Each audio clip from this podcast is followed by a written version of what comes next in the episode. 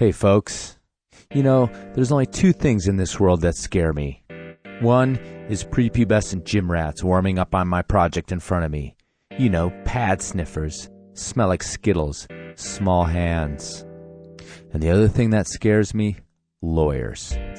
Nothing is more of a downer to your stoke than facing legal problems, and lawyers have made the whole thing more complicated than that 5 to 1 pulley system you used to haul Uncle Phil up that 5 7 on his birthday.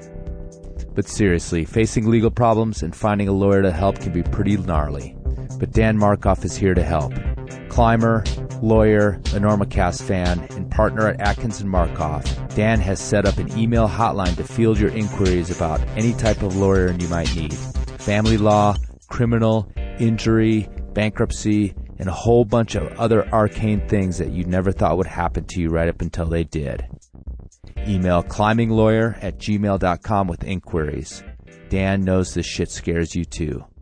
Once again, that's climbinglawyer at gmail.com. All right, on to the show. We gotta get Listen, uh, uh, where you playing in town? You, you playing here? We're doing the uh, the Normo Dome, whatever it is. It's terrific. Oh It's yeah, big big house. We place. sold That's it out. on the town. That's a big nice. place. You sold What's it out. I'll see. We really should.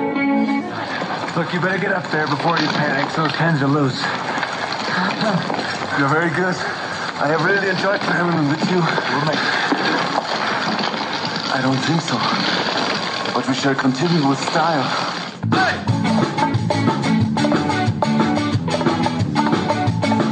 Hey everybody, welcome to uh, the very first With him. live at Enormocast. No, this is anytime. episode 34, I think.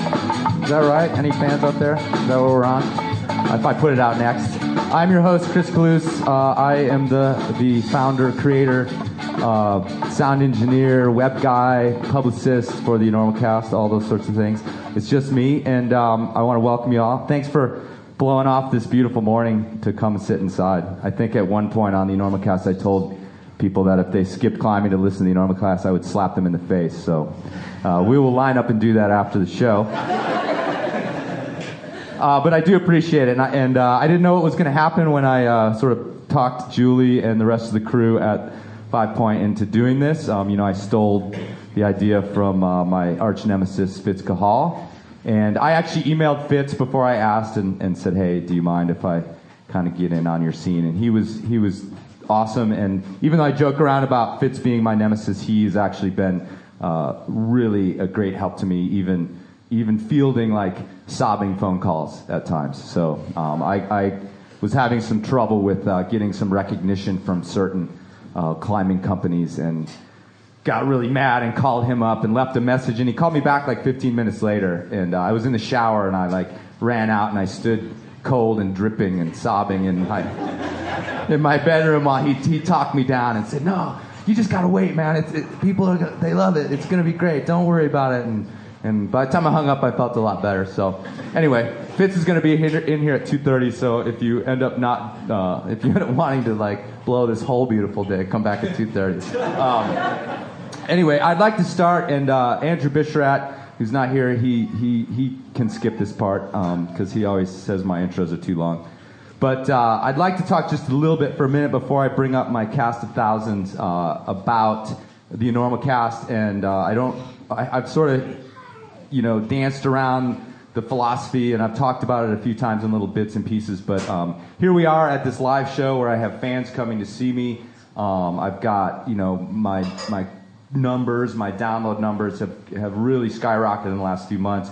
As you know, if you've listened, I brought on some some sponsors, um, you know, for peanuts, but still, peanuts are better than nothing.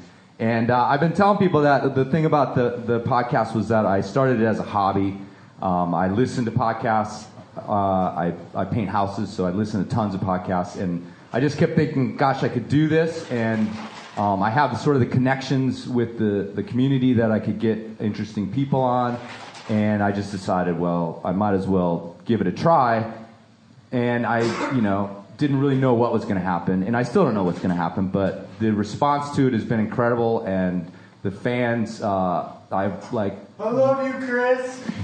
Thank you. My biographer. Derek Franz.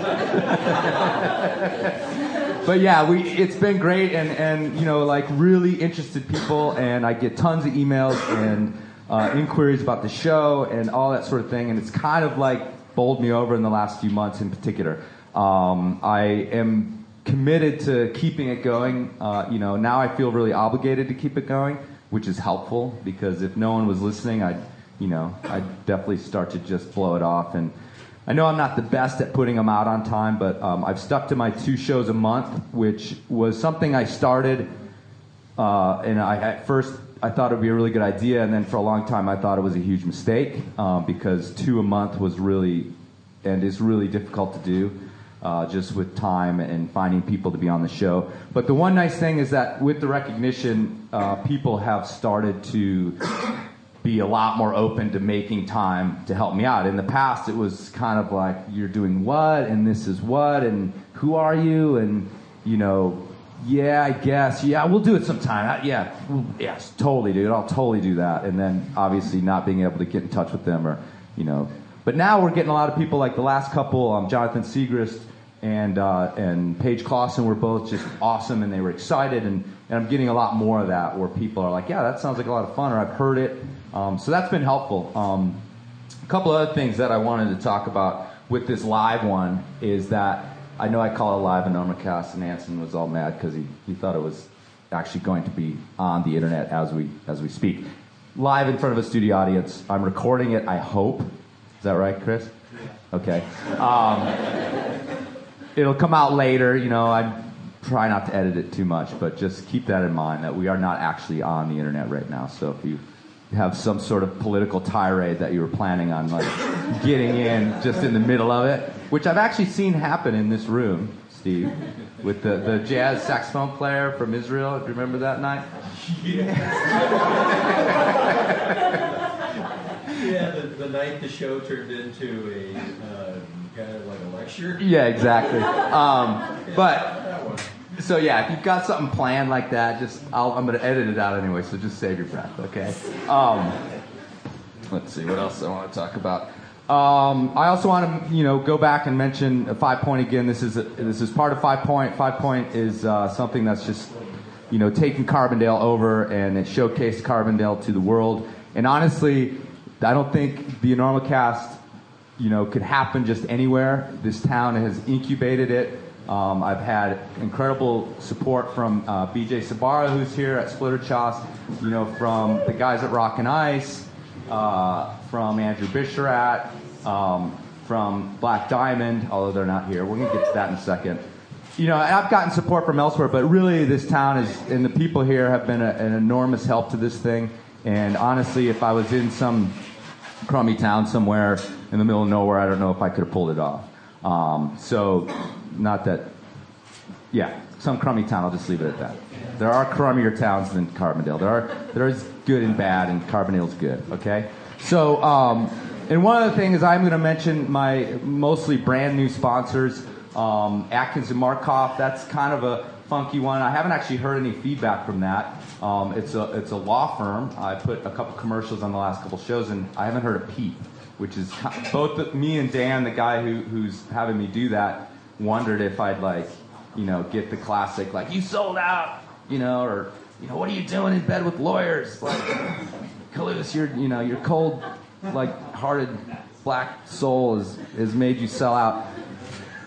Nothing. Nobody said anything about it. So hopefully you actually heard the commercial and, and thought about it. But um, he's a fan. He is a lawyer. He thought maybe there's some people out there that might uh, need some legal help, and he wants to support the show. So he is, and he's also a climber. So Atkins and Markoff, Black Diamonds come on board uh, recently, which you know that's a really perfect fit because you know I don't want to just bring on any company, uh, and I really do.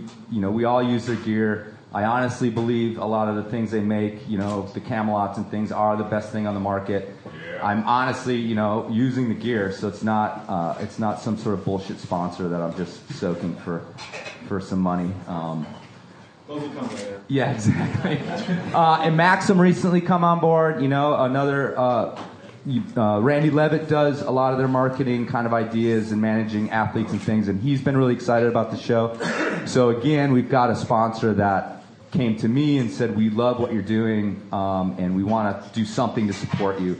Not the other way around, which is also really exciting. And then finally, uh, Jeff Hollenbaugh at Defiant Bean, who's been on board from the beginning. He's going to. Uh, he's got. Uh, he's got a little part in the show tonight. Oh, someone's calling on the phone. It's for you, Chris. Okay, cool. Is there any questions? Okay, good. That's good. No one's going to heckle me quite yet.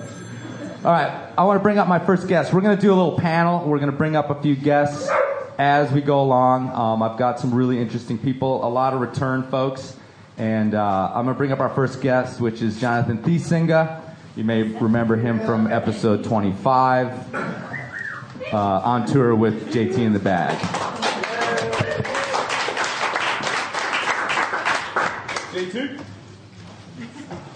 Oh, and frankly, we've got some things planned that just flat out might not work. So, uh, which when I put it on the internet, I'll just you know I'll just make it go away. But uh, you know when you go go to live uh, you know studio broadcasts of like the David Letterman show, what you don't realize is there's all this junk that goes on in between that you never see. So some of that may go on today. How's it going, buddy? Uh, good. Yeah. No. Was I? As I just warned Bisharat, I may vomit on stage. I don't know. Uh, rough night, rougher morning, but The, yeah. the fun thing about last night is one by one, I saw basically every guest that I've asked to come up here, like, you know, out drinking heavily and just partying. I was like, okay, this is going to be good. This is going to be good tomorrow morning at 10 a.m. I'm like, oh, there's another one. Hey, see you tomorrow. All right, so let's start with uh, with you know connecting it to the episode you did with the, the travel. You recently went on uh, maybe one of your most out there trips with uh, with Yeah. Brittany and uh, our other other friend of the show, Andy Burr. Yep. We, uh, Brittany and I and Burr went out to Socotra Island on Yemen. Um, and Yemen, uh, as most of us know, is a fairly messed up country right now. Um, and this was our, uh, we went there climbing, and it was a super awesome climbing adventure, super successful in that regard. Um, but this was our sixth, I think, Muslim country that Brittany and I had been to. And this was definitely, you know, uh, the, I've always been super welcomed, and it, and it was ne- never been an issue to be an American. Uh, even when George Bush was fucking things up, we were still able to travel and not get too harassed. But now being in Yemen was really, really spooky because, uh, you know, it's a daily counterterrorism thing going on there with drone strikes and stuff. Like, that's the real deal there. Uh, and it was, so it was the first time that we were like head on a swivel, like had to keep moving around town, that kind of stuff. It was definitely, it's an active war zone, so it was heavy. Well, in addition, you, you failed to mention that, isn't it really off the coast of Somalia? It's closer to Somalia than uh, than uh, Yemen, yeah. And so we, we uh, you know, we had a good, safe trip overall, but we did have a few uh, incidences of guns, and uh, we got shot at one time, which wasn't that cool. Um, and that it was Burr's fault. Um, so Can you elaborate on that story? Yeah, mind? we uh, we were on a boat uh, near Somalia, and uh, we um, the, our boat driver caught a fish, and so when we got back to port, he sold it to somebody on a boat, and Burr and uh, Burr's like the hardest working photographer in the business. The dude man never puts his camera down, which is good and bad because he never puts his camera down, and in Yemen or in most Muslim countries, you got to be really careful about taking photographs. It's just a lot of cultural rules you got to follow. And Burr doesn't really follow those very well sometimes. And so he's taking pictures like crazy. Um, and all of a sudden, uh, this boat comes towards us and starts firing its like assault rifle at us in the air. And, and I'm just like, I remember hearing the gunshot and seeing the powder come out of the out of the, the the end of the rifle and being like, down, down, down, down, down, you know, and, and Burr's just like, whoa, what is that? I'm like, it's a gun, get the fuck down, and he's like, kind of like, you know, and so we're like, we're hunched down the boat, like, you know, and this, and uh, the other boat divers start yelling at the guy with the gun, to, you know, to get out of here and that kind of thing, and And Burr's kind of like trying to like get him. We're like, put the fucking camera down, Burr. He's like, they can't even see me. I was like, that's why they were shooting. Don't put the camera down. So that wasn't uh, that wasn't awesome. Did they come in board? I mean, did, did they come in They and cost came you guys? sort of like you know like boat to boat type of thing, and luckily the other people there were other like you know these boats are like little fishermen boats. Right. There's other fishermen in the bay, and they all kind of came together to get this guy to go away. and who was he? He was uh, an off. It turns out he was an off-duty Yemeni military guy. Okay. And uh, they they chew what's called khat there, Sure. and it's like a narcotic leaf, and they like it's like this huge wad of leaf in their mouth, and they chew it for like five hours during the day because it's so hot that they all just take it down and chew this stuff. And so he was super hopped up on khat and making some poor choices. Uh-huh. So As far as you were concerned. yeah, we weren't we weren't super psyched on that. But it, it was it was uh, for the most part it was super fun and safe. But that was definitely the, the thing. Uh, was it was really strange to be an American there um, because of all the stuff that America's doing there with the drone strikes and that kind of stuff. Um, and it really is a daily thing there that whether it's uh, a terrorist thing uh, or it's a U.S. terrorist thing, it's it's pretty heavy there. And when we first got there, uh, we had a tour guide. You can't you can't go to Yemen on your own. There's no personal tours, um, so we had to hire a guide. And uh, so the guide met us at the airport, and um, he, he introduced himself, and then he, the first thing he said to us was, "Tell people you're from you're from Turkey." That's the first thing he said to us, and we're like, "What? What's up with why Turkey?" He's just like, "You want to be from Turkey?" And I was like, "Okay, so Turkey it is." And uh, It seems like a hard sell. yes, yeah, for sure, You're a big, tall, blonde dude from, from Yes. Turkey. yeah. Yeah, perfect cover. I guess the thinking is it's European Muslim, so you can maybe fake it. Uh, but you know, it, we ne- we've never had to sort of lie about our nationality. We sort of just deal with it um, because that's just the way it is when you travel. But it was interesting, you know, when we first started walking around, and some you know people always know like three phrases in English, and one of them is "Where are you? Hello," and "Where are you from?" and so we started started saying we're from Turkey. And this one time, um, and I have no idea why I said this. Uh, I said they asked me where I was from, and I said Canada. And I, as soon as I said it, I was like, "Oh my fucking god! I just was from Canada," you know, uh, which is for me that's almost like saying I'm from Texas. So it's it's it's pretty bad. Uh,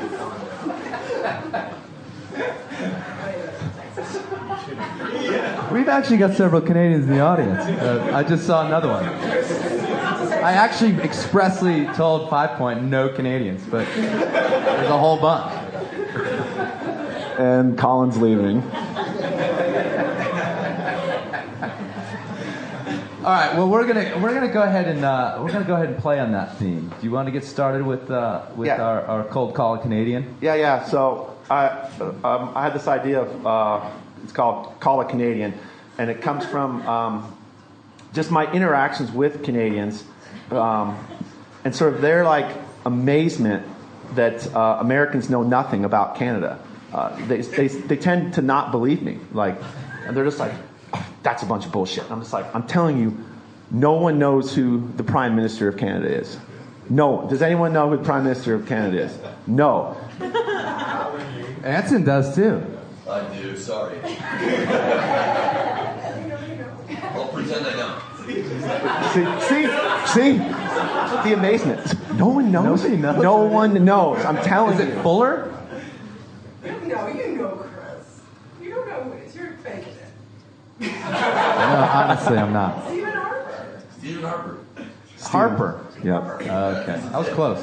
So, Ben, just say Ben Harper. Harper. Okay, but that's what's. future reference. But what's interesting is it's like it's exactly that. Like it had to take people convincing everyone. Like it's like everybody knows who Barack Obama. Everybody knows, you know, the capital of the United States, but no one knows who the prime minister of, or why there's a prime minister and what. It's, it's a super confusing like political system. Sure. Actually, I have Yeah, some notes. Go, go for it. So let me just. Uh, I had to go on to What uh, happened to Steve? the internet to find this kind of stuff. So what I think is interesting about Canada is it's like, there's all this like. Um, it's just really, it's like a pretty simple country, right? I mean, it's just Canada. Like, there's not much going on there. But like the like, I mean, not really. Um, but like the government, like we have a, a basic, your basic democracy type of thing, like standard op. So, and I was like, God, now what kind of, what kind of like political system does Canada have? Like, does anyone know? Kind of see this? Is what I'm talking about. Anson, I think you know too. You're like one of those Jeopardy guys, aren't you? Should I leave? I was. Ju- I just got back from. Okay, I had to so- this whole thing. Anson, well, I did the same. tell me exactly what the government is in Canada. It's a parliamentary democracy. That's it? You would think, right? But it's actually a federal parliamentary democracy under constitutional monarchy. You know what I'm saying? Like that's what I'm talking about. It's like what? Um, but I just think it's really interesting. There's a lot of uh, stuff exactly like that about Canada, and the more I researched Canada for five minutes this morning, um, the more I was really uh, amazed by our brothers up north. Yeah. So I thought, Get one on the phone. so I thought what we do is we would. Uh, I have a satellite phone, and we're going to try and reach out to Canada. Go ahead and plug it in down there. So we're to. And this is uh, this is where we're getting really out there with my technical capabilities. So let's see what happens. So what we're going to do is we're going to call a Canadian, and I w- just want to we're going to talk about some Canada.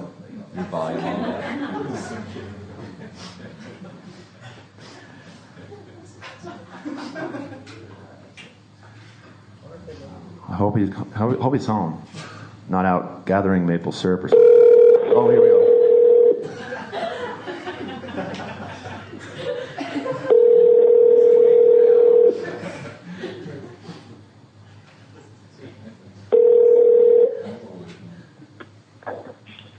Hey, dude. Sunnyshine, how you doing? I'm well. How are you today? Good. I'm doing really good. Um, so we are doing a live podcast right now, um, and I'm doing a segment called "Call the Canadian." And since Sonnie, Tr- this is Sonnie Trotter we're talking to. He's my favorite Canadian.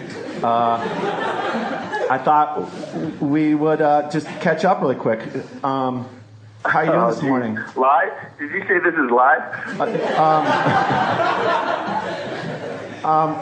Yeah, yeah. It, it's this. We're definitely live right now. So, um, but it, it, uh, because it's live here in the states, it won't reach Canada for about six months.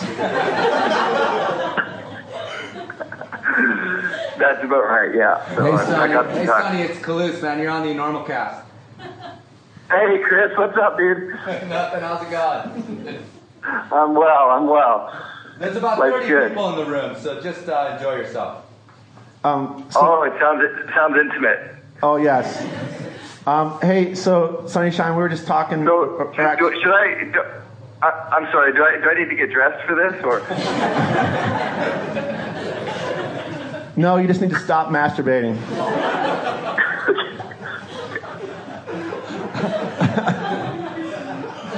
Uh, Sonnie, um, I, I would like to talk about some serious stuff with you if you have time. Uh, sorry about what? Some serious Canadian issues I have. okay. Now, as as most people know, you you have a lot of Canadian pride. You have a Canadian tattoo. Um, Yes. but we've had this discussion before about some you- um, some people not really, or most Americans not knowing anything at all about Canada. And so I thought what we'd do is maybe I would ask Chris a few questions about Canada, and you could then um, also reply to them, and we can sort of just see how much Kalous knows about Canada and how much you know about your own country as well. Okay. Does does pride does pride have anything to do with factual knowledge? I I, I did. Because I, I think I think I'm gonna lose this. No, if, if it's facts, you're good, dude. So, son, like for instance, because okay, Kalous, what is the national sport of Canada? Hockey. Sonnie, is that correct? Uh, I'm gonna go with lacrosse. Yeah.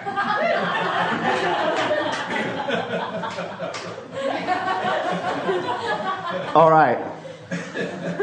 This is exactly what I'm talking about with Canada. This is exactly what I'm talking about. Because Canada, it's not hockey, it's not lacrosse, it's both. They have two national sports.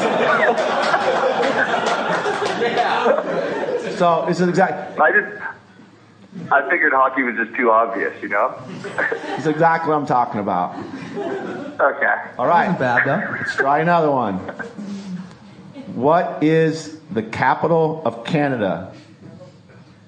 Oh, we just talked about this. Is Ontario a, a city or? Is Ontario Say is it's a province, I Toronto. It's. Toronto, uh, Toronto, Canada, or whatever. Um, Sonnie, is he correct in that it's Toronto, Canada? Uh, I think it's Squamish.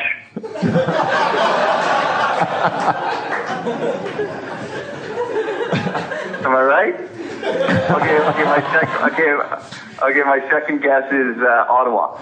Ottawa is correct. Good job. Good job, Sonnie. I'm, that's, I'm awesome. Um, all right.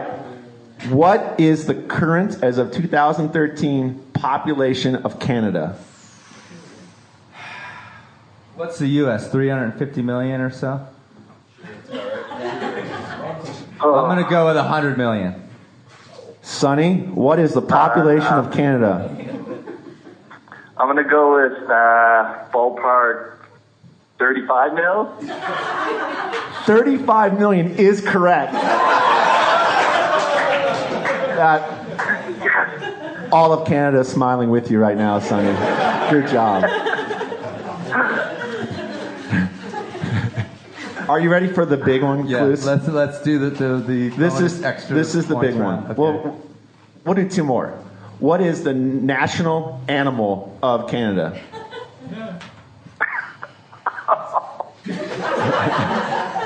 um, Canada. The moose. The moose. Okay, like, um, that's said beer. that's okay. Well, uh, Sonnie, what is the national animal of your home country? Oh, dude, you're loving this, aren't you? oh shit. Um, I'm gonna, I'm gonna, I'm gonna go out on a limb here. The, the beaver. The beaver is somewhat correct. Just we- like with everything two? else in Canada, they have two national animals. One is the beaver. The other one is not a moose. The other one is a horse, but not any kind of horse. It's the Canadian horse, which I think is what the Mounties ride, not a moose. That's true. Okay, so the last and most difficult question.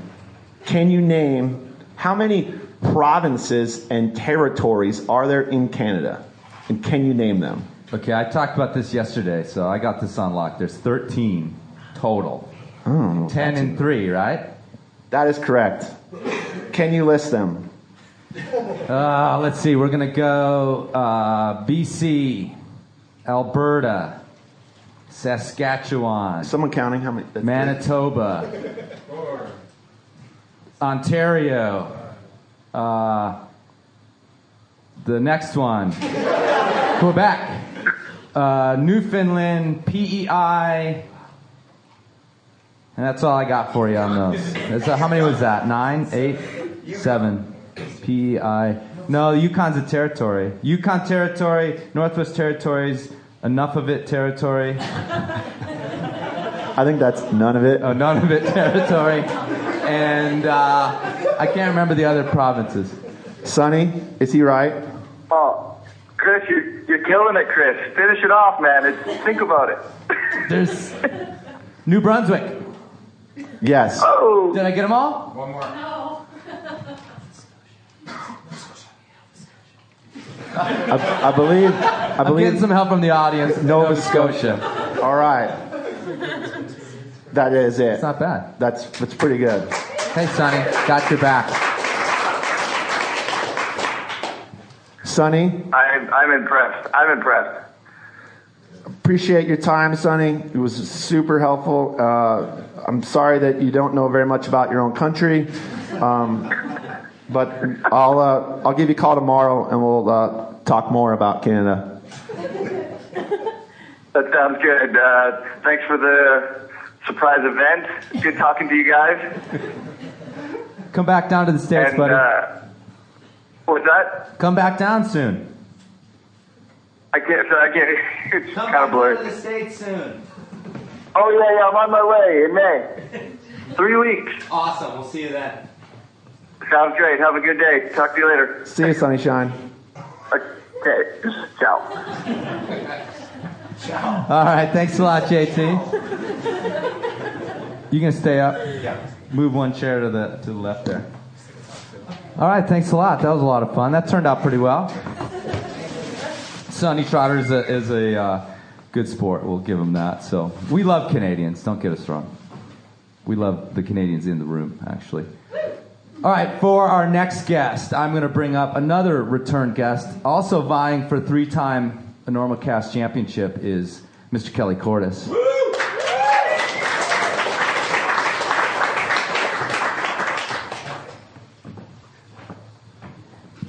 You need me to hold something, Kelly? Yeah, me. No, that's my. This is my prep sheet that Chris gave me because it's too early in the morning, which is why I got two drinks. I, I like how the first thing on your prep sheet it says your name. yeah. Good. Let's start with that. I understand why you did like live in front of a studio audience so you could edit things Yeah, I out. can take some stuff out. That'll be perfect. Yeah. Yeah, that whole segment, for example. the Cana- I, I did not know that the the Canadians had doubles of everything, but it reminded me of um, something to follow up on. JT, how do you get 20 Canadians out of a swimming pool? Just ask. I, I do not know. Just ask. you're all so nice, and you're going to be banned from their fucking country, dude, because you're. I already am banned. Okay. All right, Kelly, I, I Yes, wanted sir. to talk to you a little bit about your winter. You spent the Mm-hmm. winter down in. Actually, you know what? I actually have a different question. Okay. First question is what happened to the mullet? Ah, yeah. What happened to the mullet? Well, thank God. Exactly. That's what most people say. Um, I don't know, dude. All, all dreams die. Uh-huh. Um, it's kind of a part of life, you know. And I was, or it was a sad and pathetic statement of my reaching middle age that I decided to grow a mullet for the last couple years. And uh, it, it kind of came to an end. Um, I was out in Ventura, California, for some Patagonia meetings, and I showed up at the airport in Santa Barbara, and they had, you know, they had rented me a car, and uh, you know, I wanted a compact car. Like I hate it when you get there and they're like, "Oh, Mr. Course, we've upgraded you to an SUV." I'm like, "I don't want a fucking SUV. You know, I want this compact car that I reserved." And they and they go, "Oh, I'm sorry, we're out of them." Um, the only thing we have left, though, and I've got like the full-on mullet with the racing stripes shaved in inside my head, because the only thing we've got is a brand new 2013 Camaro. Will that work for you? yeah, that's the only thing that'll work for me. And uh, yeah, so I had to. I just thought it was kind of maybe time, you know, like everyone else thought it was time a couple years ago. Like, like they, they were like, dude, it was funny for like the first six months you had the mullet. It's going on two and a half years. Like, you're over 40 years old. It's time to cut the mullet. And uh, but after after the the fire red Camaro, which I got over 100 miles an hour a few times. It was pretty rocking with Yeah, Whitesnake playing. It, it was just time to like end it, end it on a good note. Nice, That's all. totally. That's all.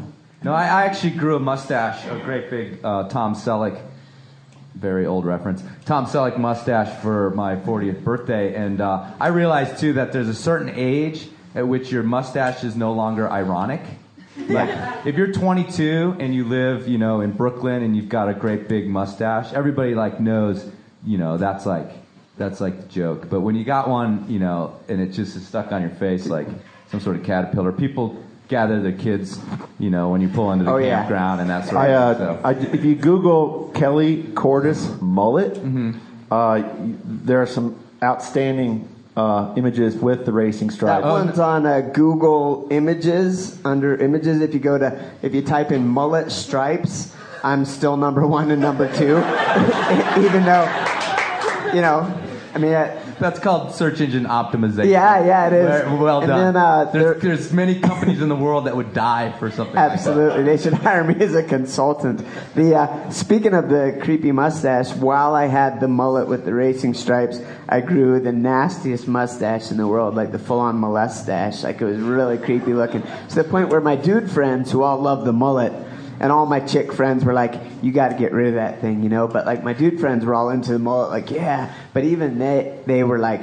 You, you gotta get rid of that mustache. mullet- You're, you're mustache creeping me out, Now, man. Let me was say really something about bad. mustaches. My dad has had a mustache his whole life. Mustaches work on certain people. Not me. Not me. All right, let's get to the substance here. Okay. You spent the winter in Patagonia. Yeah. And uh, what were you doing down? You were there for like three months.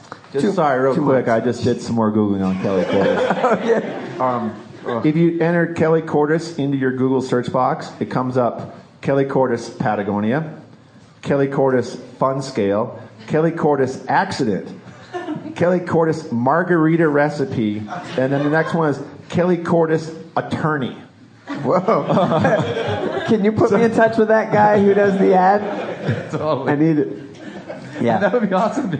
Your lawyer was named Kelly Cordes. One time on my on my blog, you know, that if you go to the statistics thing, like on if you have a blog, which everybody does, the uh, you know they'll tell you how people got there. And one time I took a screenshot of the search things that people typed in to get to my blog. I wish I could remember what it was, but it was far more embarrassing than that. Yeah. Yeah. Um, what are we talking about? We were talking about. This is going to be a hell of an edit. Yeah, it is. It is. And I was giving him a hard time. I know. Uh, normally I do this in my closet, by the way. This is really funky. Um, so we were talking about Patagonia. I wanted to Yes. talk to you about climbing Fitzroy because you Uh-huh. went down there and uh, you've climbed Cerro Torre in the past, Uh-huh. and you went down and spent uh, several months researching a book. Is that right?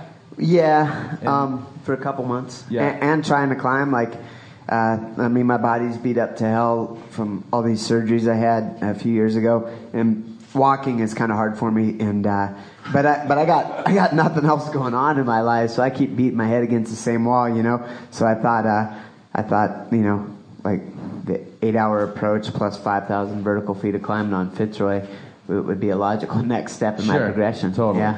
Who'd you team up with for that? Uh, Craig Scariot, Right. a good friend of mine, lives in Fort Collins, and uh, he's a he's a tough bastard. He's an ultra runner. Um, he- he hadn't done any alpine climbing before this trip. As uh, I, I I was kind of too insecure about my um, physical condition, to be honest, uh, to invite like. Or you know to go climbing with like I mean the the people I'd climbed with on previous expeditions like Josh Wharton, Colin Haley, Scott DeCapio, all these guys who are like you know re- really badasses and uh, but uh, you know, I didn't. I don't want to hold anybody back. So, in in logic, that in retrospect, maybe I don't know if it was the soundest thinking in the world. I, I invited my best friend who uh, has zero alpine climbing experience. Yeah, and I told him, "Don't don't worry about it, dude. It's it's not that big a deal. It's just Fitzroy. I can I can get the rope up for us, and we'll, we'll be all right."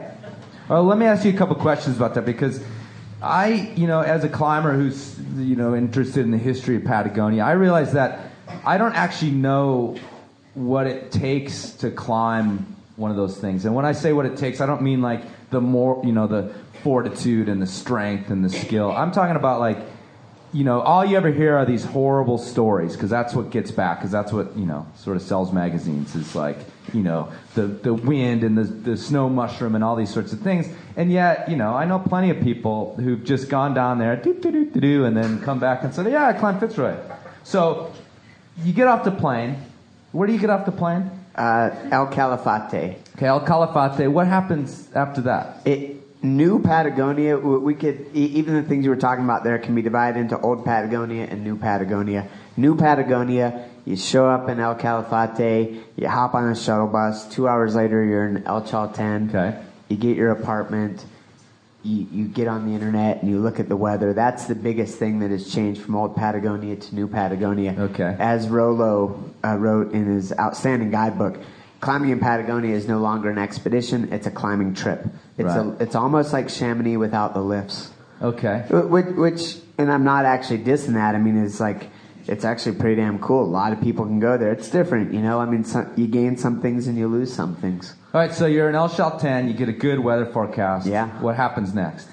Everybody goes into the mountains and, and you end up climbing these like 5,000 foot routes with like a dozen other people on the route. Well, it's it's weird. No, I, I, I want to be more specific. Oh. what happened? What do you? What did you do next? Like, All right, do you yeah. have to hike somewhere? I mean, honestly, Okay. like I have no idea. Like, from- from the obviously start. they're sitting there. You can see them from town. Yeah, you it's see all those pictures For sure. So now, like, do you walk? Well, that's the deal with new Patagonia compared to old Patagonia, right? Is you Yeah. can stay in town. Yeah, it, that that's one of the many things. I mean, now you stay in town, which actually makes sense. It's the the there was getting too much impact with the camping and the tent cities in the park, and uh, so now you're you're hanging out in town. You got your internet. You you know you the weather forecasts are perfect because there's nothing between the storms brewing in the Pacific Ocean and the mountains. I mean, so it's really pretty dialed forecasting. And so in our case, what happened was. Uh, uh, Rolo and Dörte, they were going into the same valley. They picked us up along with uh, two of our friends, Chris Trimble and Justin Dubois, and me and Craig. And the four of us were all going for the same route, and uh, Rolo and Dörte were doing something else, but starting from the tr- same trailhead. So we, we pile in their truck, we go to the trailhead, we hike for um, eight hours to the base of the route, and uh, yeah, we, we hiked for eight hours to the base of the route, like I don't know, gaining several thousand vertical feet, like a really steep, pain in the ass approach. Um, and then we skedaddle up uh, the ice slopes at the base of the route and uh, climbed, I don't know, 14 pitches or something. Uh, that was in the first day uh, to a bivvy and uh, get up the next morning, you know, because we know we have several days of good weather. Get up the next morning, climb, I don't know, 20 or so pitches probably. So what what's the climbing like? And Um, what route are you on? Uh, it's called the Afanassieff. It's a French name. The Afanassieff Ridge. It's a northwest ridge. Okay. So, because I again like, I I also you know sometimes I see pictures of like, you know, uh, Nico like just basically Yeah. sport climbing in his climbing shoes, and other times I see pictures of dudes.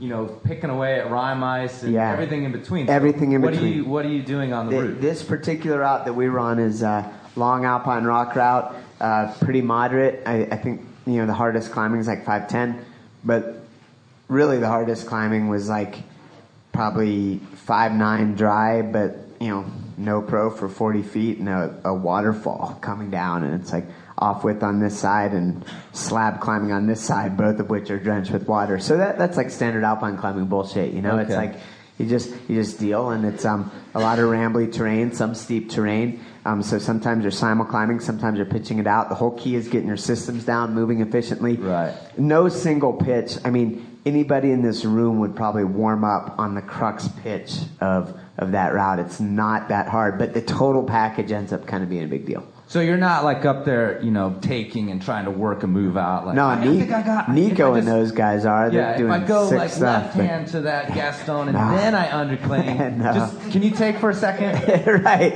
Yeah. No, some, some people do when they're really working out super hard stuff, and it, it's pretty amazing. Like the the people who are up there going really hard, but I, I, I don't I don't climb well enough. Like to, I would feel kind of silly doing that on like five ten or whatever my limit is. you Sure. know? So you guys are like by hook or by crook. Up you go. Yeah, I mean, we, you know, I, I mean, I want to free climb everything. Sure. I don't just yard on gear. So Right. yeah, I mean, like, and, and you know, yeah, I can fairly comfortably free climb wet, run out five ten. So um, yeah, that's what we did. So how many days? Uh, it was like two days to the summit, and then we had a, a bad epic on the descent, and uh, that took like a day and a half or something. Probably. sort of epic? Well, um, it, it relates a little bit to a combination of my stupidity combined with um, old Patagonia, new Patagonia. So new Patagonia, it's easy to get complacent, and that's where my stupidity interacts in this really interesting way. uh, yeah, like like I'm thinking like you know whatever, dude. Like it's just it's just Fitzroy. Like yeah, what kind of moron underestimates Fitzroy? Um, but uh, so we, we topped out on our second. It was I guess our second day around sunset, and um, and I was I was just eager to get down because my body was hurting too bad. After you know, I, I mean, I can't do those sorts of things anymore. Um, it just hurts too much, and uh, I was just eager to get down, you know, and, uh, and uh, like you're a beacon of intelligent climbing. yeah, and um, and. Uh, so it's at sunset. I'm like, dude, let's just head down, you know, because we're repelling the other the other side, the Franco-Argentine. I'm like, dude, it, and Craig was like, I don't know, should we head down in the dark, you know? And I'm like, yeah, it's no big deal. Follow me, you know, like, I, yeah. And uh, that was a really bad call because um, the, uh, the the descent, like, I just got complacent. Like, you descend the standard route on the other way, the Franco-Argentine route and um, but it's actually a little tricky, especially in the dark, and especially if you didn't like study the topo, because you're just like, whatever, I can do this. Um, which is kind of what I did, which there's no excuse for it. It's just stupid complacency, and and I mean, it doesn't matter how experienced you are or whatever. Like you, you shouldn't do shit like that. And that's kind of why I'm an idiot sometimes. Oh. Um, and uh, so yeah, we we missed like the spot where you're supposed to go repellers right. We went repellers left and over some free hanging repels. And I'm like, man, this doesn't really seem right. You know, like shining the headlamp down, like, in, like on free hanging rappel, like with a prusik holding me on. And I'm like, man, this doesn't really seem right as I'm dangling in space. And like, Sure. You, you ever like shine your headlamp beam down into like complete swirling darkness where the beam doesn't touch the bottom? It, Yeah. It's horrible, man. The, It's- the LED headlamp is awesome, and uh, you know I'm not going to bag on my sponsor at all, but those things they definitely when you just are looking in the distance, it just disappears into the night. It- and, e- and even when I put on the high beam, it's just disappearing. And so I'm JT and I couldn't get off Ah. like a six-pitch tower last or two winters ago in the night. So it's it's scary, and I'm like pulling up coils of rope and then like dropping them and listening to hear like the sound. Like are, are the ropes hit? Because I couldn't see far enough. Are the ropes hitting a ledge, or is that sound the rope and snapping into space? And then uh, and then we we kept going because. yeah. So we ended up spending a really horrifying night out, and uh, yeah, I thought we were probably done. I, I mean, my, my thoughts got pretty dark because we, I mean, we like I had repelled to the end of our ropes, like literally, I guess, and uh, you know, anchors were disappearing. So at this point, it's clear that we're off route. But like we had um for this alpine route, like the snow and ice was easy. So I, you know, I, you know, made the decision that we should just climb with. Uh, sneakers and aluminum crampons and we could share one miniature ice axe between the two of us which which actually was fine you know like um, except that like the things we were rapping down are like overhanging icy corners and you couldn't climb back up so then when we were stuck and i rapped down to the end of the ropes and the thing dropped off and there were no more cracks that's where that's where I, I got a little worried and we came up and just spent the night sitting on a tiny ledge and just shivering and um, yeah the wind started kicking up and yeah, that's where I got like a little bit like, wow, man, this is ironic. Like, you know, I don't know if we're gonna get out of this one. Like, wow, boy, I fucked this good on this. Yeah, wow, this is it, eh? Yeah, it was a bummer, but um, yeah, it, and uh, but in the morning, uh, it's interesting the difference between daylight and uh, nighttime, at least in my mind. Um, the way the, the way I look at things, I mean, it it's almost goes back to like when you're a little kid and you're afraid of the dark, you know. And on, uh, I've been caught in the dark actually a lot. I know that's a big surprise to everybody. Um, on uh, climbing routes, and uh, Number four on the Google search was Kelly Cordes accident. So. yeah, exactly, exactly. And uh, when, once it starts getting dark, I always start getting really scared, like, uh, like, like as if I'm like a, you know, afraid of the dark, like literally. I'm like, oh no. And then, and then when darkness falls, I usually like settle into this place where I'm totally cool with it, and I'm just like, man, this is gorgeous. Like looking at the stars and all that. But then, uh, but then it also if you're stuck in the middle of the night and, and you're lost and you're off route, then, then it gets a little creepy. And uh, so yeah, that that affects my mindset. But once daylight came, like like daytime almost brings new life, new vision in a way. And uh, I thought, well, you know, we can maybe we can figure this out. And obviously we did because I'm still here. So Right. I'm not dead yet. Not dead yet. All right. Well, actually, I'm going to bring up another guest, Austin. Are you willing to come up on stage? Um, Austin Siadak is a filmmaker that's here for 5Point, um, and he also uh, recently had a. Here, leave your mic there. Yeah. He also uh, just recently had an adventure down in Patagonia, so I want to include him in on this and uh, talk a little bit about some themes that. Yeah, that's an actual camp chair that's been used in the desert. Sorry. Um, I don't know. He's picky. But I want to talk about some themes that you were starting to get at. You know, these these sort of like I'm complacent and this is like totally easy for me and uh, and whatever else. So uh, thanks for coming up, Austin. Yeah, totally glad to be here. Austin Siadak, everybody. He was the uh, the auteur behind the Shiver Bivy last night. If you saw that. So, and uh, he's got a bunch of films uh, in the that you've at least participated in, um, including your brainchild, uh, Silence. Is that what it's called? Yeah, I got a tonight uh, two films that I worked on are showing tonight, and two more tomorrow. Oh, cool. Yeah, so a lot, a lot of stuff here. Um, anyway, so let's talk about your trip to Patagonia. You did something that um, is just light and fun called the Care Bear Traverse. Um, yep. It's a great name, you know. It's one of those things like, oh wow, that does sound neat, you know. Up in the clouds, like yeah. the Can you Care tell Bears. us a little bit about that? That's also on Fitzroy. Uh, yeah, it uh, it's a it's a traverse of, I guess the, if you're looking at the Fitzroy Massif in Argentina, wait for those motorcycles to go by. Um, it's a long ridge traverse that essentially uh, goes a tackles a couple different summits in the Fi- Fitzroy Massif and finishes on top of Fitzroy. I think. Um, you start on the north ridge of Guillaumet, summit Aguja Guillaumet. You go over Aguja Mermoz, and then uh, you finish on the north pillar of Fitzroy. So, in, all in all, it's about 6,400 feet of climbing. And uh, Austin wrote a really, really excellent uh, blog post, which I think deserves to be maybe published somewhere. Um, and I'll post that on the website uh, for later on, talking about that. But you had come off sort of a, a kind of a brutal defeat, um, and then went ahead and, and did that. Can you talk about just? The, and this was this winter, correct? Yeah, this was. I was down there uh, when Kelly was down there a few Mm-hmm. Yeah. months ago. Yeah. So can you talk about that transition between the two? Uh, yeah, so we had I'd gotten down there, done a little bit of climbing on some of the smaller peaks, or s- smaller like, uh, and then we all of a sudden got this incredible weather window opened up. A few friends and I um, headed up into the mountains to climb the Franco Argentine, which is the route that, uh, or we actually went up there to go climb this route called the Californian route. Um, it was put up by Yvon Chouinard uh, back in like some in like '68 or something. Sure. Yeah. I don't know. Um, 60s, I think that's about right. Yeah. I think it was 68, I think. Yeah. I don't know. Anyways, um, I'll bet you. I'll bet you. Yeah, let's call it Canadian.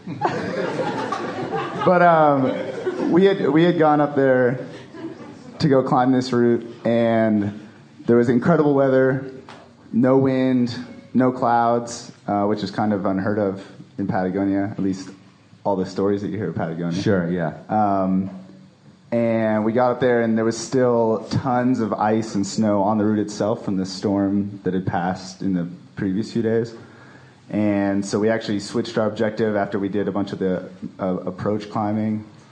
And we started up another route, only got about a pitch up that before we realized that um, it just wasn't going to happen. Like, Mhm. We were moving too slow, and the the cracks were all filled with ice and rime. And so, in perfect weather, like sun shining on our faces, hot weather almost, we ended up bailing um, and heading down back to town.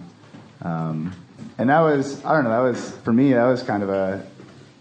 It wasn't like a terrible experience, but I was pretty bummed because um, on the way down, we were we were talking to ourselves. We were like, man, this like this sucks. Like everyone else is sending right now. Sure. Yeah. you know, um, I just like I could just like think about all the teams that were out there climbing, having a great time, and we were like, man, we, we're probably the only ones going down right now. Uh huh. Um, and it was it was kind of a bummer. And but then I I thought about it for a moment, and I realized that the really the only reason that I was bummed with the situation, ha, ha- like ha, every all of that had to do with my ego, and the fact that I want people to think that I'm like a good climber. You know, like part of me definitely wants like people to think I'm a badass or something, which I'm Uh-huh. not at all. um, we'll get to that. And I'm and you know when you're when you're coming when you're like I was just worried you know that, oh man people are gonna think that we're like a bunch of Gumbies for bailing off the easiest route on Fitzroy, and in reality we had just enjoyed like a, a couple days of incredible weather climbing through this amazing landscape of stone and ice in a place that few people are ever gonna see you know when you think about it. And and all of a sudden I realized like I had just had a ton of fun. Even if we had bailed we had you know climbed a still a, like 1500 feet of terrain. And um, yeah it was put a like basically just changed my perspective. And we went back to town hung out for a few days and then decided to go out to, to climb the to at least attempt the Care Bear Traverse a much bigger climb and yeah things So who'd you climb that with? uh, I climbed that with a friend of mine, Shane Lempe, Uh-huh. um, who is a young crusher. Uh-huh. um, yeah. All right, so you, you end up doing this. Uh, I guess in a lot of ways, you decided to do something that was harder than your original object- objective. Yeah, it was like look, it was fun. like in between when we were sitting back in town, wondering like, oh man, what are, what should we do? Like, because the weather window just it didn't close. Uh-huh. You know, historically in Patagonia, you hear people spending three or four weeks down there and seeing a day or two of good weather. And we had gone out in the mountains, come back, and it still looked like perfect weather on the horizon, looking Uh-huh. at the weather. And and so we had just had to bail off not a terribly difficult route, not a terribly big route in by Patagonian standards. Sure. Um, but looking at the weather, uh, my partner Shane looked at me and said, "We have to go big, and we have to go now."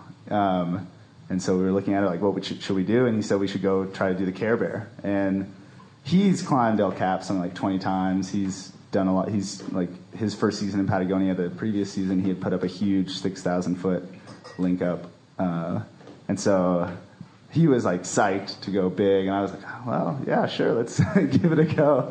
Um, like I had never done anything that big, and um, yeah, I don't know. I think it shows great alpine sensibility that you got shut down on a smaller route and then decided to try a bigger, harder route as a result. It, you've got a lot of potential, Austin. Uh, I commend it. In all seriousness, that is the mindset, though. Like I've always maintained that, like any decent alpinist has got an element of them that to where they're a dreamer. You know, I mean, you you, you don't fucking go to some 5,000, 7,000 foot thing like as a logical, like normal button down type person and think, oh yeah, let's put like eight pounds of gear on her back and go climb this thing. I mean, it's just, it's just not that sensible of a thing. I mean, there's an element of fantasy, being a dreamer, thinking actually, in my case, I've always thought that, that this uh, delusional optimism is, is one of my strongest assets. Like that, I think that I'm better than I am, you know? And then you climb yourself into a situation where you can't really get out of it and you have to keep going. It's a, it's, it's a great strategy. And, and, and you seem to be well on your way. To say nothing of your climbing ability, I'm sure you can outclimb me. I would so. absolutely advise not taking life lessons from Kelly Cordes.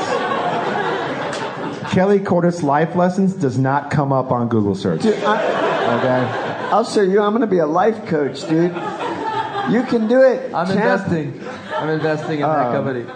But no, I mean, it was actually, I was, I mean, I'm, a, I'm also a filmmaker, and I was down there doing some work, doing some filming for a, an upcoming piece that we're making about Patagonia. And it was actually a lot of what I talked to, to about people doing interviews and whatnot. It was kind of what Kelly's talking about in terms of the experience climbing down in Patagonia, where it's it really it's so cliche to say it, but when you talk with people who've climbed down there a lot, and it's not part of it's about getting to the summit. Part of it is like like achieving that goal, but really the when I, when I would delve into a conversation with someone and really pinpoint why they enjoyed climbing down there so much, it came down to the experience, the entire experience of um, just going out there and taking like confronting a challenge that you're not sure what's going to happen. There's like a huge sense of the unknown, finding an objective that is going to test you and your partner um, in ways that you're not quite sure what's going to happen, and to unlock each puzzle as it comes.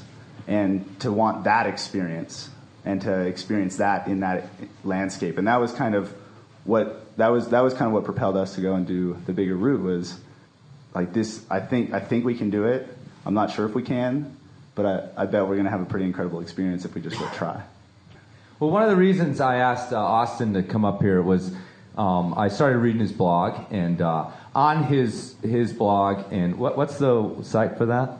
Uh, it's just austinsiadak.blogspot. Okay. Um, I mean, it's definitely worth, it worth checking out. I'll link it out. Yeah, yeah, yeah. for sure. But uh, on on your thing, you've got your little tag that says, uh, "I'm not a sponsored athlete. I don't climb 514, but I love climbing, pushing my limits, putting in long days, and being outdoors as much as possible."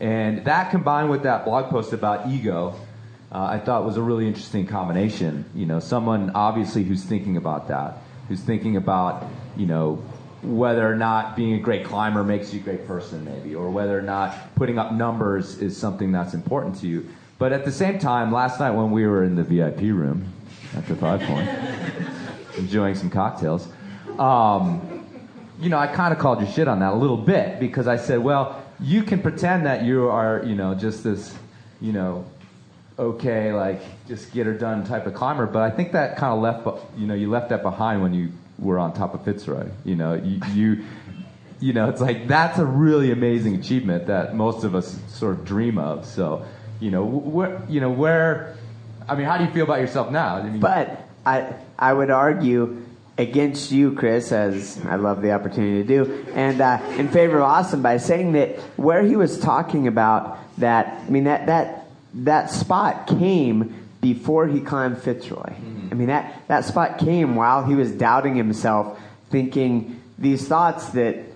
I don't know if everyone thinks it, but but I certainly do. Like, oh, oh, I suck, man. Like, damn, like every everyone's doing better stuff than me, and I'm lame, and why can't I get together? And you know, all these, you know, normal doubts. Like to me, that was the transformative thing uh, in the way I read Austin's piece, and this specifically the section about ego, was after he got shut down on the California route, which like everyone and their brothers running up things in Patagonia this season. And so that it, it was in that space in between failing on Fitzroy and actually sacking up and going big that, that he kind of had this, this metamorphosis of um, being like, all right, I'm going to try it. And, and to me, that was the most important thing.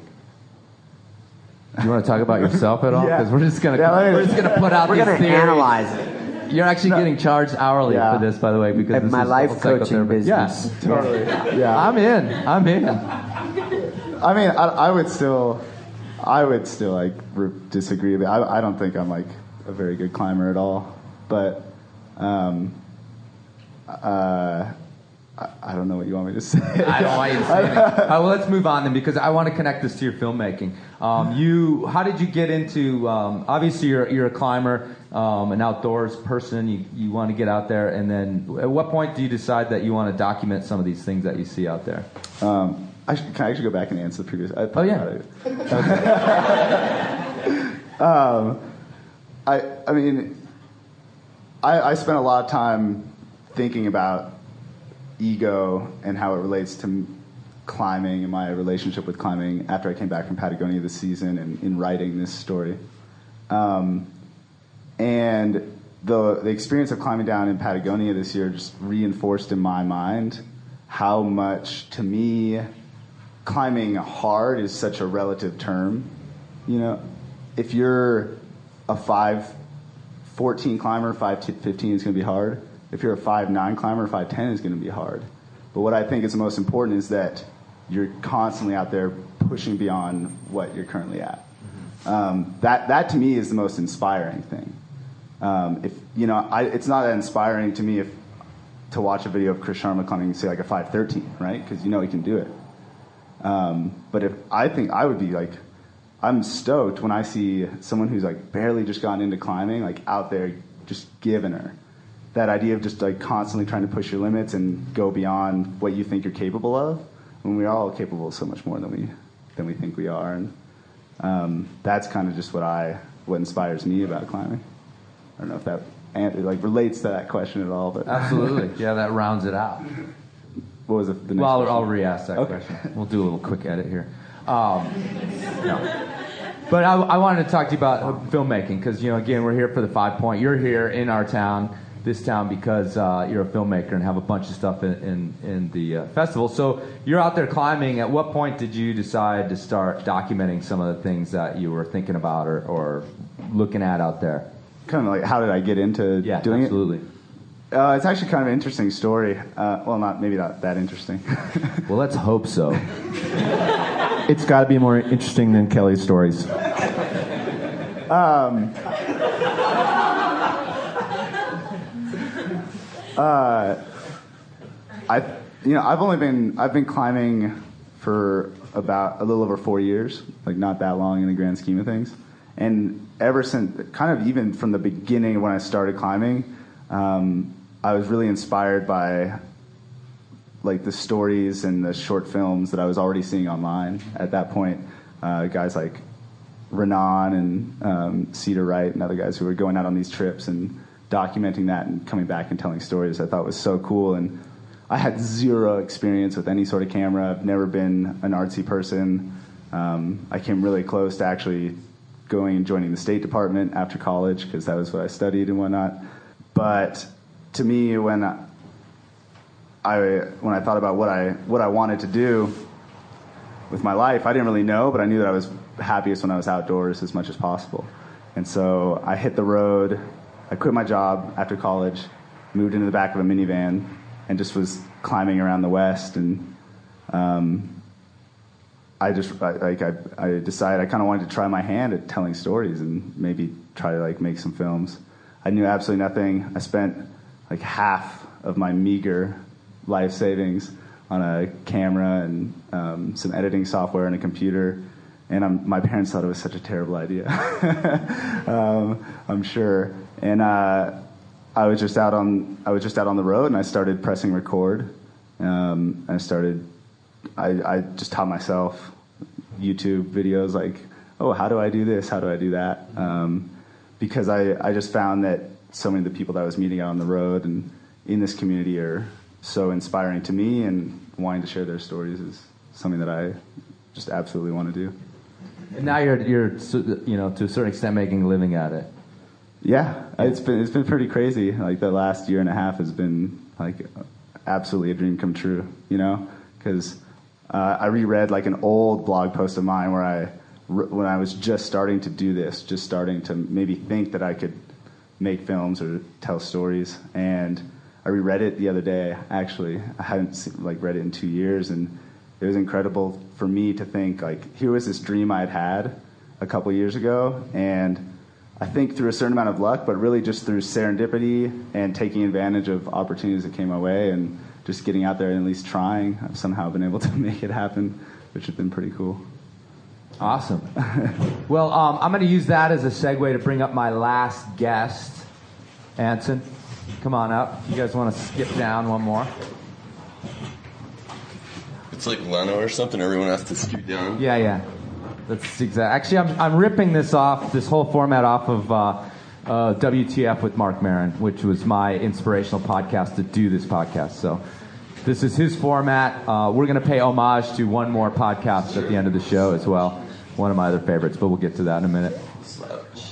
The slouch. The chairs Anson. are slouchy. All right, this is Anson Fogel. He is a filmmaker. He is uh, kind of become sort of a cornerstone filmmaker of this festival, wouldn't you say?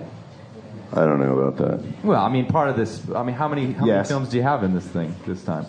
Not as many as Austin. I'm, yeah, I might have Anson beat out this year. Nice, number one, number one. But you've been involved it- with it for a while because you're from the area. Yeah, yeah. primarily. Yeah, this is my hometown. And uh, you, you know, we've been talking a ton about climbing. Um, at least the stuff I've seen from from you and your company recently in the outdoor stuff has been a lot more uh, whitewater stuff. Yeah, I mean, it, I think it's pretty diverse, but yeah, Whitewater is definitely more, more of the sort of history. Mm-hmm. Can we talk about my feelings for a second? Yeah, absolutely. Because like, I normally don't get nervous, but I'm sitting here and I'm getting nervous because I'm like, I don't, I've never lived in my truck. I don't have a blog. I've never had a blog. I don't have any sponsors, and I'm not funny. So like, what the fuck am I doing here? Oh, and I'm not a get to- climber. yeah, you're not a climber. We're well, gonna I mean, get- I, I climbed a little bit because I Renan, you know, all that, but like, I like don't belong here, basically. No, you're here because I couldn't get Renan, so just deal with it. Uh, well, that that's exactly what I'm saying. Renan has refused my advances. No, you're here because of your voice, actually, Oh. and I'm not joking about that. I that. do have a sexy voice. Yes, you do.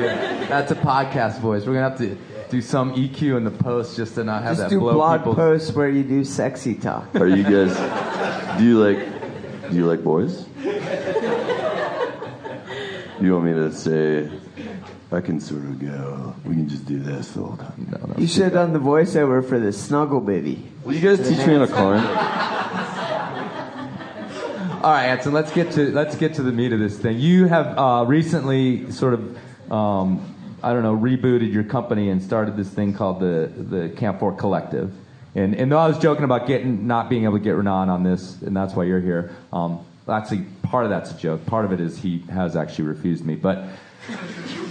You know, your company is involved in, in making in making all sorts of videos in the outdoors, and uh, you know, so tell us about this Camp 4 Collective thing because we're gonna, you know, as climbers or any type outdoors person, you're gonna continue to see these amazing videos from this company. Um, so, what do you guys got going? So Camp Four is, a, I'm told, a place in Yosemite. That's correct. Yes. I just wanted to get that out of It's also a coffee place in Crested Butte, as far as I know. So It is. It's super good. I've never been to Camp Four. Okay. Which is kind of fucked up. But so Camp Four Collective is three years old, and Jimmy Chin, Renan Ozturk, and Tim Kemple started Camp Four three years ago, and it was really started as uh, an entity to do media work for the North Face. Okay. Um, and really an outlet for all of their their film and you know documentary work as well as commercial work. So. Um, in January, Camp 4 acquired, it sounds really corporate. Camp 4 acquired Forge Motion Pictures, and so now there's four equal partners in Camp and 4. Forge was your your production yeah, company. Yeah, and Forge still exists. like- Still is. Yeah, I mean, but only for like narrative work or stuff that doesn't really fit into the outdoor space. So, yeah, and basically we're just capitalists. We shoot advertising and make tons of money. No, we don't.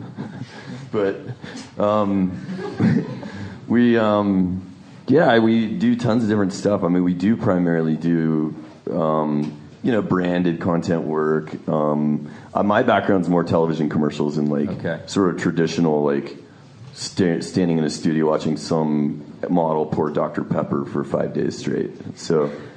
Um, I'm not joking about that. That sounds like it'd be fun for like two days. It, it was fun for like an hour. Right. porn. Porn always pays the bills. No, I've never shot porn. Um, Not that you've released. Nah, yeah.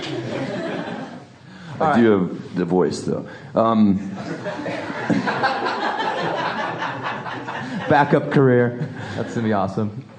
I think they're not really looking for voice. i anyway, um, I looked into it once.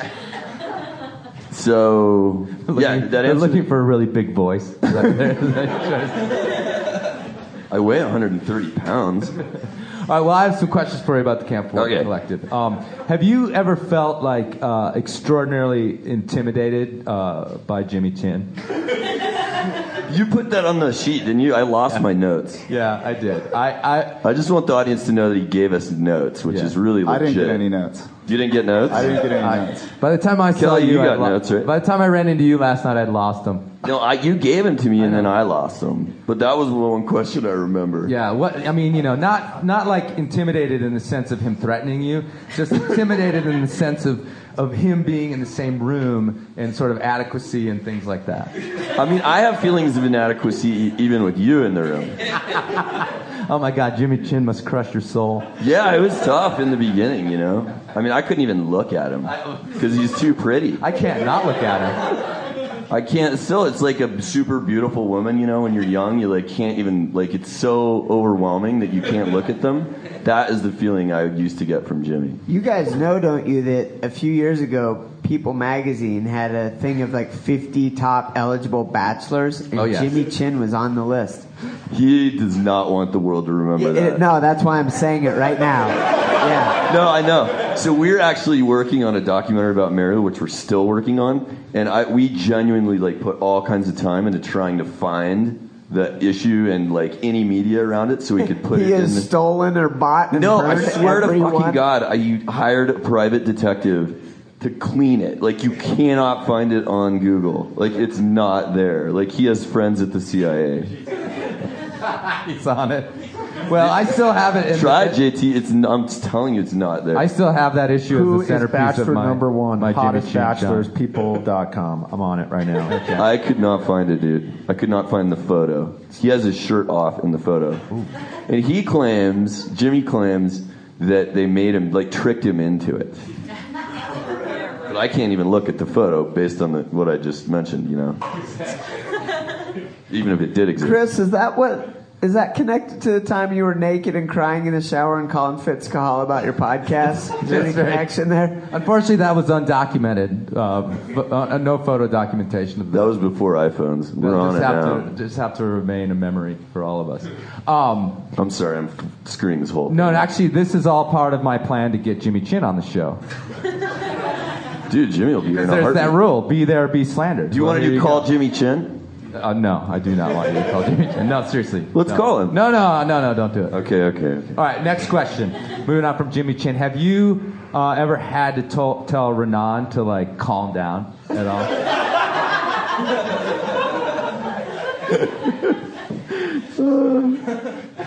How many of you guys know Renan? Renan actually just left my house like an hour ago. All right, well he's here. So Um, yes, really, yes. he's lost his shit. I'm gonna take the high road here, and I'm gonna give a serious answer. Okay, good. No, I can't. No, okay, I will. Yeah. Yeah, I mean, you know, uh, yeah, I've had to tell him to calm down. He he really gets really low on sleep a lot. Like he works all the time, and sometimes you just gotta like. It's not calm down. It's more like Renan. Just go to sleep. Stop killing yourself. Because he, he defaults to a position of suffering. Like he's just comfortable being uncomfortable. I'm serious. So he will literally like not sleep. Like he can be at my. He slept in his van last night, and I have a three bedroom, two thousand square foot apartment, and he slept outside in the van. That's just kind of how he rolls. Yeah, no, he's hardcore. And, you know, we're talking about Renan Ozturk, and the reason we are, and I, I'm sort of giving him a hard time, but uh, I think he is sort of one of the, you know, top guys doing a climbing film right now in terms of artistic vision and what he's been able to capture. And, and uh, between Jimmy and, and Renan, they, they put out that la- great film about the shark's fin last year, which is something everybody should look up. But, uh, you know, so we're just giving a hard time. But I want to ask you you were up on the stage yesterday, we had this symposium, and you mentioned this idea of branding. And uh, it's kind of this weird esoteric idea that's like an industry thing. But what it means is that, you know, with these, the, all these videos that people do uh, that we love to watch, well, somebody had to pay for them. And with climbing videos, and with the Enormocast, with my sponsors and things like that, there's companies behind them. And, you know, I think climbers, more than a lot of sports people, are real touchy about when they feel like something's getting, you know, put in front of them to sell them something. They feel like, you know, Rock and Ice should have no ads in it somehow, you know, or, or, or whatever else. And so you have always, I think, I've had a lot of respect for you of always being able to explain this, like, idea of, you know, not letting that go too far into your artistic vision. And I think that's probably some sort of uh, philosophy behind Camp 4. I mean, you guys are working for North Face, and yet you put out these videos that make us, you know, we, we don't sit there getting slammed in the face with brands or things like that. So can you talk a little bit about that philosophy, you know, of how you sort of walk that line a little bit? Because I'm trying to walk it too with this podcast. You know, Well, I I'd mean, love to just do it for free forever. But uh, at the same time, you know, got to eat. Got to eat.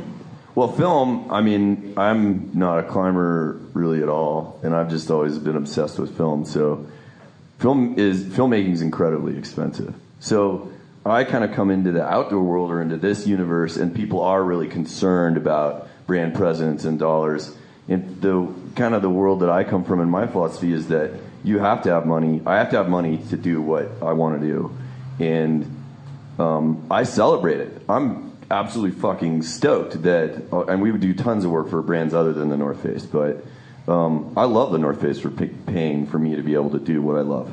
Um, I think it's amazing, and I just I don't I don't feel in fact, and I said that yesterday in the roundtable, like everyone's sort of decrying and concerned about you know, large corporations or even small corporations starting to control the distribution of content more. Well, they always have, and I'm ecstatic about. I, I mean, the fact that someone pays you to do this, that's insane. honestly.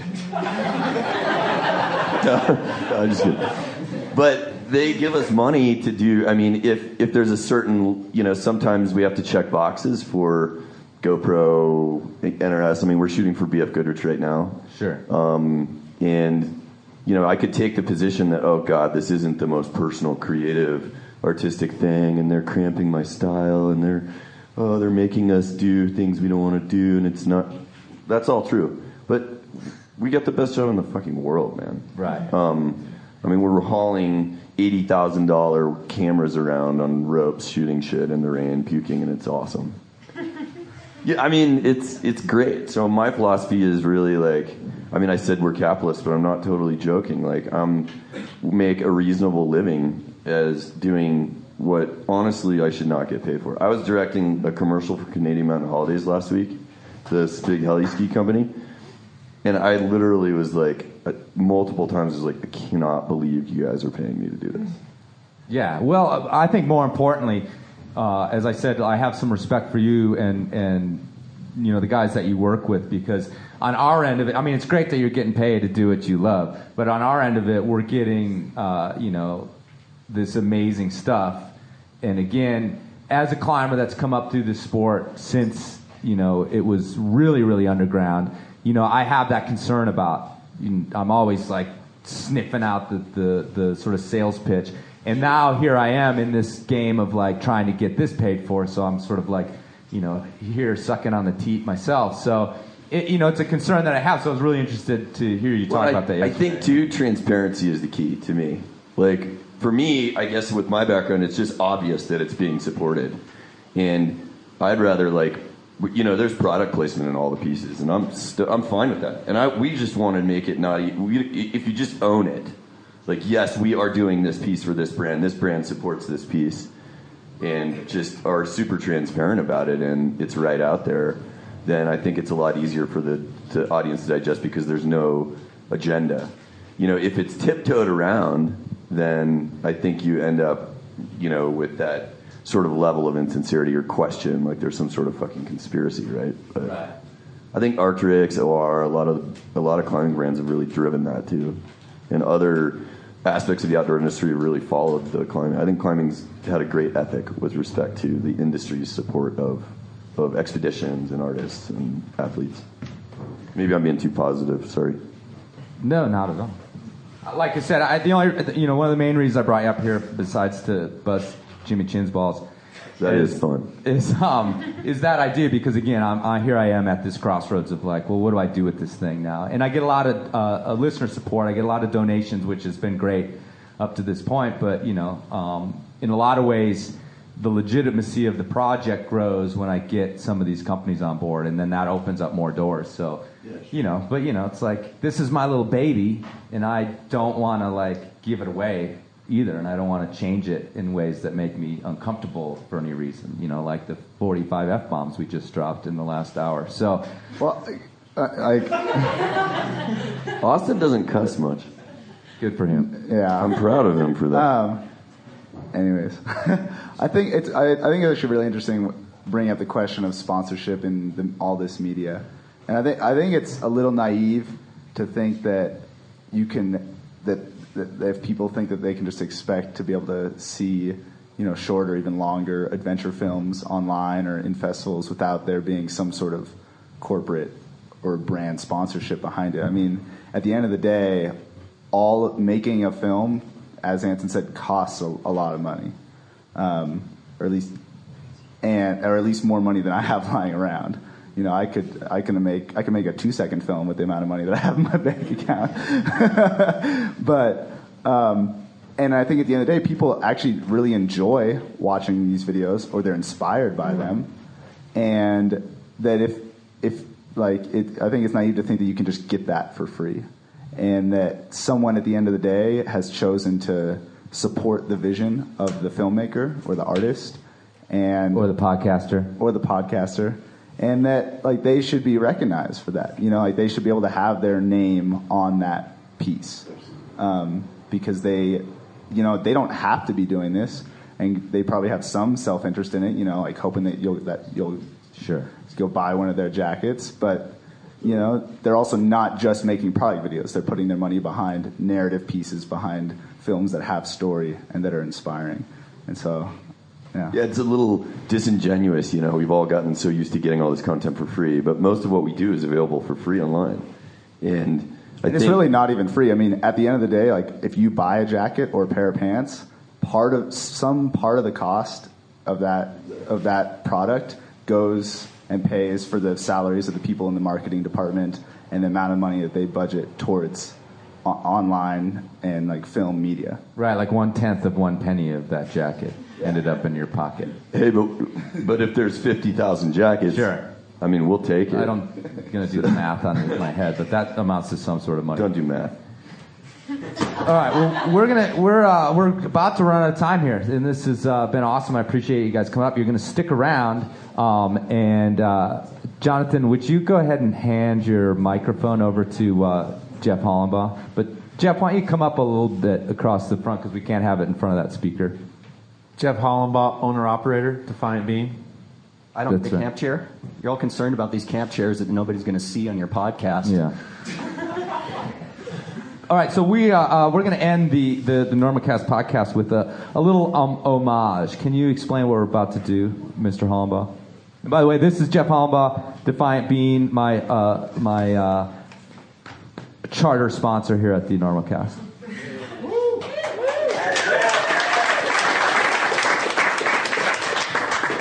It's not the Enormo Dome, but I do think you sold it out. Yeah, it looks Steve's good. Guitars sold out. There's some cute chicks here. I never thought you'd get cute chicks to your show. That's pretty good. Um, as Charles Caleb Colton said, imitation is the sincerest form of flattery, and um, you know, basically, we rip everything off as we go through our lives. And uh, Chris turned me on to podcasts. One of, uh, like he said, WTF with Marc Maron is part of the format here. And one of the other great podcasts uh, Chris has turned me on to is uh, Oh Yeah, Dude. Shout out to our brothers Jonathan and Seth. Um, we're about to completely rip them off. This is something they do on their show, and uh, if they have issues with it, they can call us out when we go see them on June 8th in Denver when they do their live show.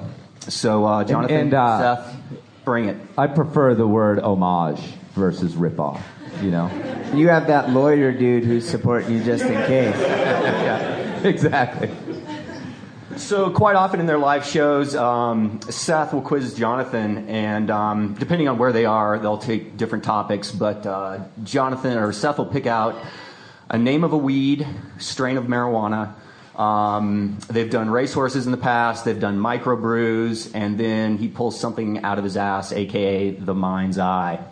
And for Kalous here, he's about to play the role of Jonathan and be quizzed. Given the fact that um, I'm pretty sure there's probably a climb named after every strain of weed out there, and the fact that anything I pull out of my ass from my mind's eye probably has been named as a climb as well, we had to give this some sort of context. And so that context is the 1992 version of Randy Vogel's Joshua Tree Guidebook. We pulled names of climbs from this guidebook. I pulled uh, strains of weed off medicalmarijuanastrains.com, and uh, my mind's eye was very active. Now, this is appropriate because, of course, we're in Colorado, one of the few states in the country where uh, smoking pot is legal now. And this is also significant because I don't smoke pot. So I'm one of the few climbers out there, I think, that, that, that don't imbibe. So Kelly smokes a ton of weed. I do not. I, I was saying I'm like the other dude who doesn't smoke, but I make up for it with margaritas. The funny thing is, is that even when I say the word pot, I sound like an idiot. Like I don't smoke pot. How Like, did you, you can get- tell just by the way I say stuff like How that. did you get five guys on your show that don't get high? I don't know. I don't. I don't smoke. I don't All either. right. This is perfect then. So this is be JT, the- the guy who's being Oh, edited JT. out already. Never mind, never mind. JT set the All curve. right, let's roll because we're coming up on noon here. So let's finish up. I am ready, sir. Do you have anything else you'd like to add? Oh, just the fact that this is your guidebook, and so you should be pretty. You should do well with this. This- Yeah, I haven't climbed with. Josh since, uh, geez, like 1996 or 97. So Yeah, you were, you were climbing pretty well then. yeah, did you see my little check marks in there? I think you're probably the only person I know who would actually put a note next to a climb and downrate a Joshua Tree crack. Thank you must have been pretty full of Thank yourself. you. Yeah. yeah. Um, we are ready. We'll start with an easy one. It's Mind's Eye. My mind's eye, a strain of weed, and a name of a climb that's in this book. Let's start with Buster Nut, Blockbuster, Blockhead. Okay, I'm going to say Buster Nut is the root. Not even. Well, you- I got to finish. Go ahead, you've already lost. I mean, that's the, that's the deal here. that's why Jonathan gets so pissed. Okay, Buster Nut is the weed. Nah. No. All right, Buster Nut's Mind's Eye. Blockhead's the root. What's the other one? You're, no. Ah! Not even. Blockbuster's the climb. Blockhead is the weed. Buster Nut is my mind's eye. we should call a Canadian. Uh, one more tough one, and then uh, if I have to throw you a bone, I have a couple of those here. Um, let's go with um, Bush eviction, George Bush, Bush alert. Is this like wait wait don't tell me? Does someone get Carl Kasell's voice on their answering Yeah, machine? exactly. You, gets you get, you get Anson Fogel's voice on your machine. Okay, uh, uh, what were they again? I just lost it. I just lost it. Bush eviction, George Bush, Bush alert. Okay, George Bush is the weed. Yes. Yes. Uh, I would totally name a weed after George Bush. Um, weed, a weed. It makes I you can- dumb. Uh, Bush alert is the root. Bush eviction's mind's eye. Nah. Getting closer though. You got one of the three. got that's one. that's Okay. you're getting there. You guys Um, can, you know, chime in if you Yeah, care you're to. going to need help here. A bunch of other sober fellow climbers, yeah. Um, let's do one that you'll get a total kick out of. Um, let's go with um, Free for All, Free Leonard, Free Bubba John. What was the last one? Free Bubba John. That's the weed. Okay, I'm gonna go free Bubba John's the weed. Ask a stoner. No. Ah. You suck. Free Leonard has got to be the weed. No, that's a. Yeah, I mean, yeah, okay, yeah. free Leonard's the weed. Thank you. Um, free for all is the root, and the other one's the mind's eye. Are you kidding me? Free Bubba John's the root. Free for All was my mind's eye. What the hell is the mind's eye thing? It's just shit that he's You made it up. Oh, got it. I'm I'm not very smart. Okay, I'm, th- I'm throwing you a bone. You know Okay. about Joshua Tree. This th- you should this should be easy. I'll at least get the root. Is that what you're saying? Exactly. Okay. Um, Dream Queen, Dream of White Poodles, and Psychedelic Daydream. Okay. Dream of white poodles is the root. Thank you. There's all the po- there's a whole bunch of poodle roots. Psychedelic has to be weed. He messing with this. I'm I'm gonna go He said he was throwing you a bone though. Oh, on the roof. on the root. I am gonna say the psychedelic is mind's eye, and the other one's weed. Bah, Got it. Nice. Yeah, I you're got it. there. Yeah, yeah. We got Yeah. You want to stop while you're ahead or keep going? No, a couple more. A couple more. Okay. Um, I have another bone to throw Bad you. call, dude. Let's go with um, Rock Lock, Rock Your Socks Off, and Rock Dog, Rock Dog Candy Leg. What? What was the last one? Rock Lock, Rock Your Socks Off, and Rock Dog Candy Leg. I'm gonna go rock your socks off is the weed. That's the root. Is that the root? That's my mind's eye. That's your mind's eye. Okay, the rock leg dog is the root. Rock Dog Candy Leg, yep. Okay. I feel like for your first time, this is like skill level nine. I know these are tough. They're unforgiving, completely un- Right. unforgiving. Okay, one more, and then we'll call it. Okay, we'll uh, throw you a bone here, and instead of a weed, I'm going to substitute a local microbrew. So, Okay. Throwing you a bone. Uh, Beatlemania, Beetle Corner, Beetle Kill. I'm gonna go beetle kill being the beer. Nice. Okay, just because of the whole the whole Colorado dead tree thing. I'm gonna go corner being the root. And what was the other one? Beatlemania, my mind's eye. Beatlemania. Yeah. All right. Nice. Yeah. Woo. All right. Thanks a lot for coming on, Jeff. Um, we're gonna wrap this thing up, and uh, just remember, as long as we're ripping them off, that oh yeah, dudes are down. Oh yeah, dude, guys are down at where the Oriental Theater in Denver on the June 8th. June 8th. Got to give them a shout out because we just stole that from them. I want to thank everybody for coming on stage. JT, Sonnie Trotter via JT, Kelly Cordes, Austin Siadak, and my friend Anson Fogel. Thanks a lot, you guys, and thanks everybody for coming. If you don't know what I've been doing here, if this was the first time you, you come in, remember enormocast.com is the name of the website, and uh, we will be doing the raffle after the uh, the event. If, there's probably like six names in there, probably. Is there a bunch? Okay, sounds good. All right, well, that's it for the first ever live Enormocast. Thanks to Steve Guitars, Steve on the board. Thanks to 5Point. And thanks for coming, you guys. Go climbing. Check your knot. Oh, and don't forget to check your knot. That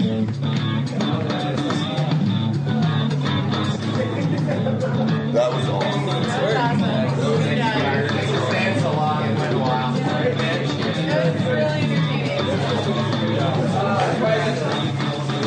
Want a beer? You better call room service.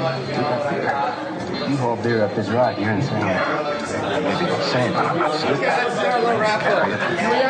in your pocket.